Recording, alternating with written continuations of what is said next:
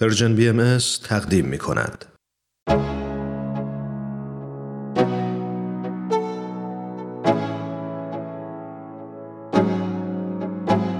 دوستان عزیز امروز در برنامه سخنرانی با اولین بخش از یک مجموعه شش قسمتی در خدمت شما هستیم آقای دکتر نادر سعیدی نویسنده استاد جامعه شناسی و محقق برجسته ایرانی در 29 مین کنفرانس انجمن دوستداران فرهنگ ایرانی در سال 2019 سخنرانی ایراد کردند تحت عنوان سید علی محمد باب و مدرنیته در ایران.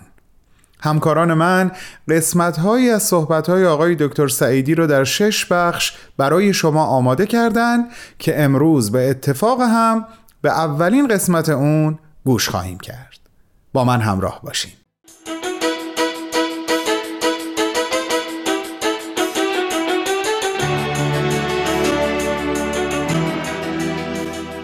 من این بحث را به ملت ایران تقدیم می کنم ملتی که حضرت باب 175 سال پیش در میان ایشان این پیام نوین این اندیشه ای که نقطه عطف تاریخ ایران هست را اعلان نمود.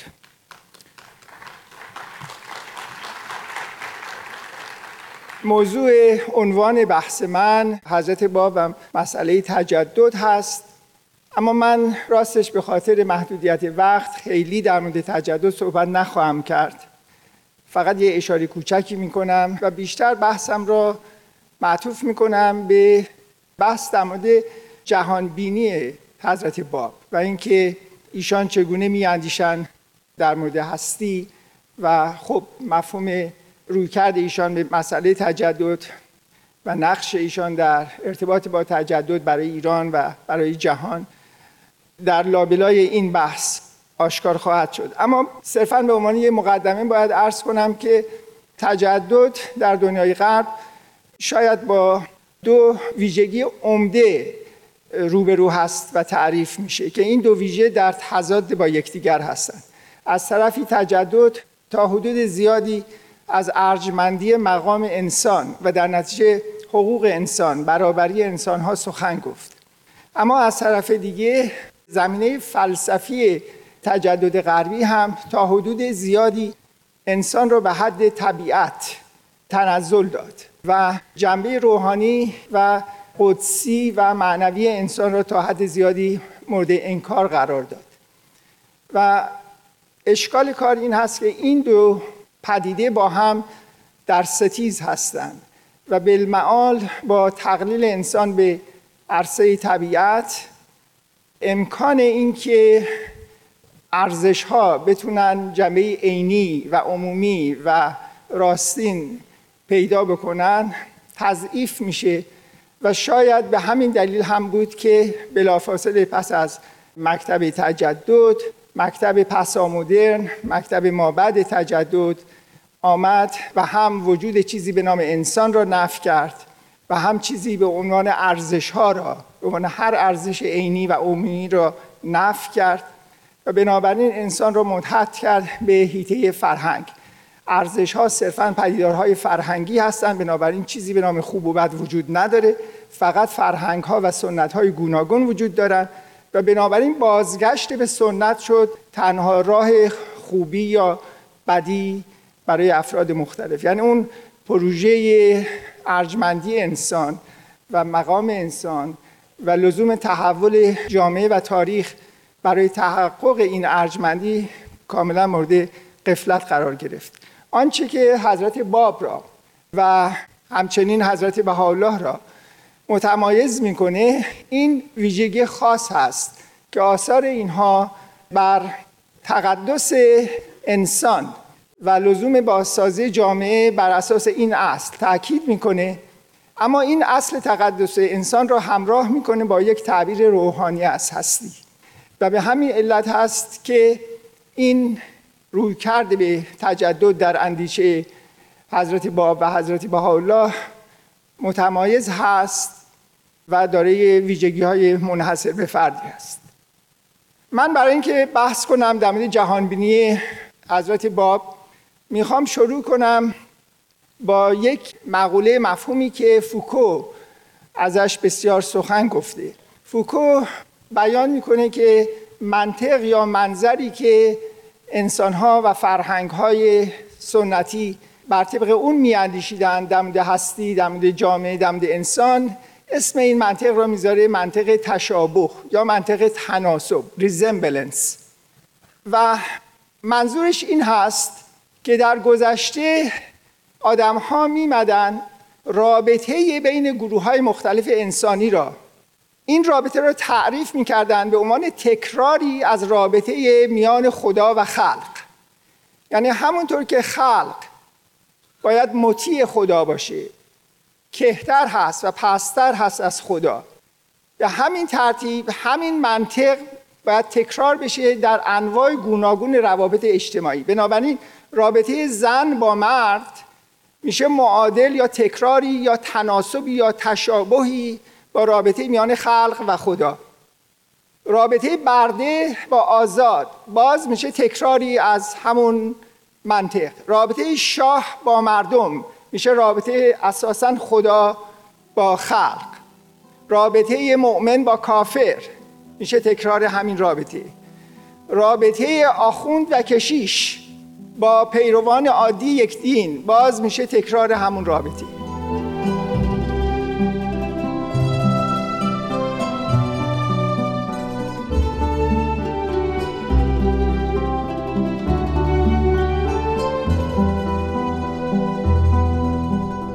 همراهان گرامی شما شنونده بخش از سخنرانی آقای دکتر نادر سعیدی هستید که در 29 مین کنفرانس انجمن دوستداران فرهنگ ایرانی در سال 2019 ایراد شده. این سخنرانی عنوانش سید علی محمد باب و مدرنیته در ایران هست. از شما دعوت می کنم بعد از چند لحظه کوتاه به ادامه صحبت های آقای دکتر گوش کنید.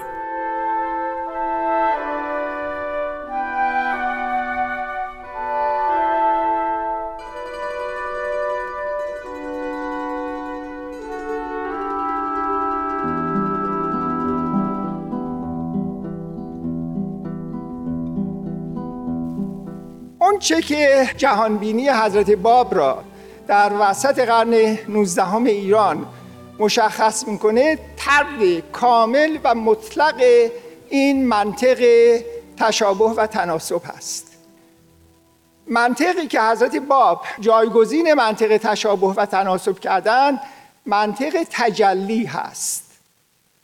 خصوصیت و ویژگی اصولی این منطق اینه که در این منطق همه چیز و همه کس به عنوان آینه های خدا تعریف میشه.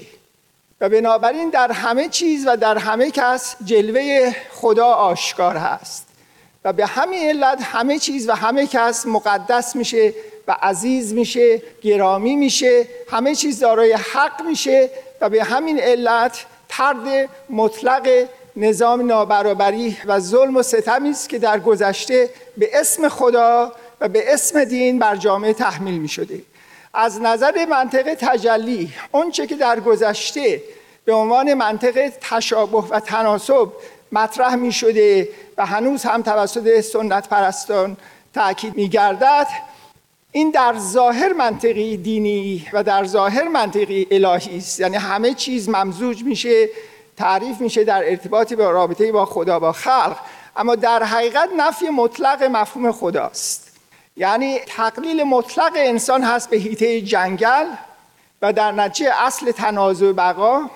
این میشه عاملی که روابط میان انسان ها رو تاکید می‌کنه. منتها خودش را پنهان می‌کنه و توجیه می‌کنه از طریق سمبول های مذهبی. صحبت های من در توضیح این منطق تجلی در آثار حضرت باب هست. به عنوان یک مقدمه می‌خوام اشاره کنم به دو نکته که به هم ارتباط دارن. نکته اول در ارتباط با یک حدیثی است که بسیار بسیار در دنیای اسلام اهمیت داره. در این حدیث گفته میشه که همه حقایق در کتابهای آسمانی است. همه کتاب های آسمانی هر چی که درشون هست در قرآن هست. هر چی که در قرآن هست در اولین سوره قرآن یعنی سوره فاتحه هست هر چی در سوره فاتحه هست در اولین جمله قرآن یعنی بسم الله الرحمن الرحیم هست. هر چی که در بسم الله الرحمن الرحیم هست در بی بسم الله الرحمن الرحیم هست. و اون وقت مثلا امام جعفر صادق پس از گفتن این مسائل ادامه میده می‌گوید و بهاءالله و این به بهاءالله هست. این مطلب در آثار حضرت باب خیلی مورد بررسی قرار گرفته. معنای بلافاصله این البته خیلی آشکار هست. بسم الله الرحمن الرحیم از 19 حرف تشکیل شده و بنابراین این میشه اشاره ای به حضرت باب که اون به باشن و بقیه 18 حرفی که در بسم الله الرحمن الرحیم هست که به عنوان حروف های اولین مؤمنان به حضرت باب تعریف میشن. و اینها البته بازگشت و تکرار حیاکل مقدسه همه ادیان تلقی میشن. که اون وقت خود این بی که حضرت باب باشن در آینده به شکل بهاءالله خودش را ظاهر خواهد کرد. اما نکته که من می‌خوام با شما در میان بذارم اینه که در ورای این مفهوم مفهومی بسیار عمیقتر و بنیادیتر داره مطرح میشه. و اون مفهوم اینه که از نظر حضرت باب و از نظر جهان بینی حضرت باب این به به بسم الله حاوی همه حقایق هستی است به این علت که این به نمادی است از حقیقت همه اشیا. حقیقت همه اشیا چیه؟ از نظر حضرت باب همه اشیا حقیقتشون در نهایت صرف تجلی خداست. یعنی همه چیز این آینه هایی هستن که علا رقم تفاوت هایی که دارن در همه اونها این تجلی خدا مثل این خورشید آشکار هست.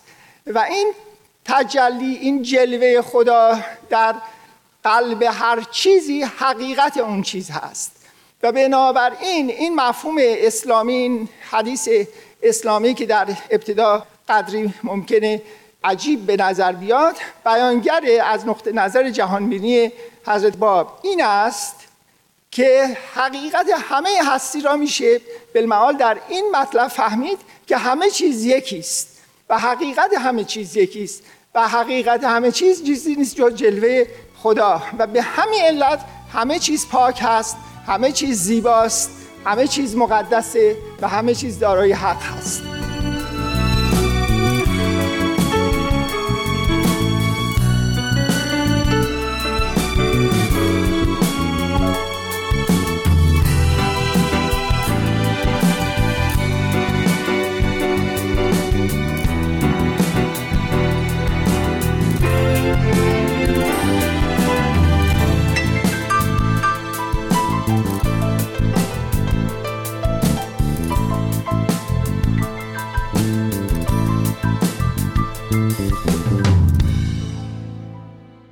عزیزان این بود اولین بخش از گزیده صحبت‌های آقای دکتر نادر سعیدی نویسنده، محقق و استاد جامعه شناسی که تحت عنوان سید علی محمد باب و مدرنیته در ایران در 29 مین کنفرانس انجمن دوستداران فرهنگ ایرانی در سال 2019 ایراد کردند.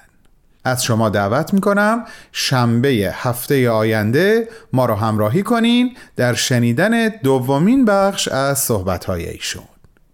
با بهترین آرزوها.